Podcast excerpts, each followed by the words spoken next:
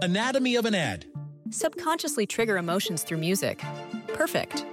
Define an opportunity. Imagine talking to millions of people across the US like I am now. Identify a problem. Creating an audio ad is time consuming. Offer a solution. Utilize cutting edge AI. Imagine creating all that in under 30 seconds. Well, we did to create this ad. To learn more about AI in the audio industry, download the white paper from audiostack.ai. Coming up on 5 Minute News. Police say Minnesota officer meant to draw taser, not handgun.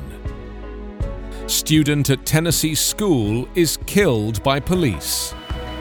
And Japan to start releasing Fukushima water into sea in two years. It's Tuesday, April 13. I'm Anthony Davis. The police officer who fatally shot a black man during a traffic stop in a Minneapolis suburb apparently intended to fire a taser, not a handgun, as the man struggled with police, the city's police chief said on Monday, as police clashed with protesters for the second night in a row. Brooklyn Center Police Chief Tim Gannon described the fatal shooting on Sunday of 20 year old Daunte Wright as an accidental discharge. It happened as police were trying to arrest Wright on an outstanding warrant. The shooting sparked protests and unrest in a metropolitan area already on edge because of the trial of the first of four police officers charged in George Floyd's death. Crowds began gathering outside the Brooklyn Center police station late Monday afternoon, with hundreds there by nightfall, despite the governor's dusk to dawn curfew. A drum beat incessantly, and the crowd broke into frequent chants of Daunte Wright. Some shouted obscenities at officers. Law enforcement agencies had stepped up their presence across the Minneapolis area after the Sunday night violence.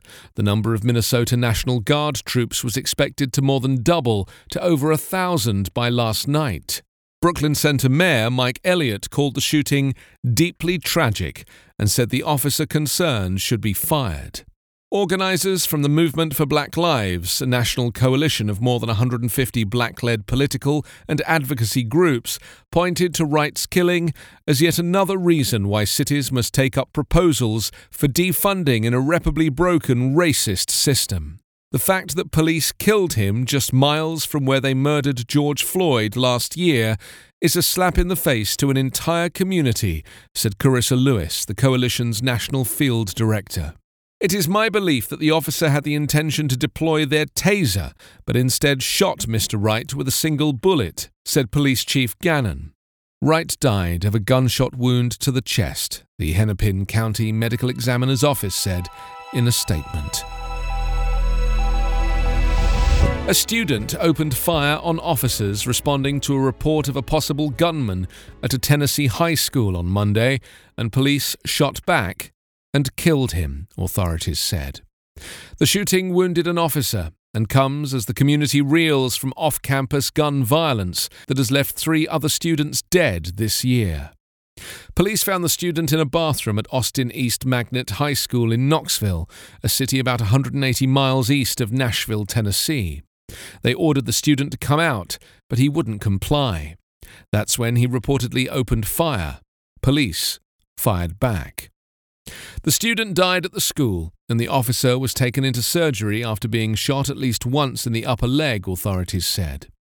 The officer was expected to make a full recovery, and no one else was hurt.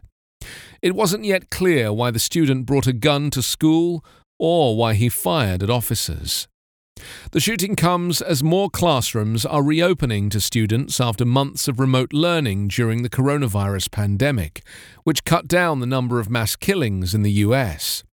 The nation has seen a series of mass shootings in recent weeks, including eight people killed at three Atlanta area massage businesses on March 16, and 10 people killed at a Colorado supermarket on March 22nd.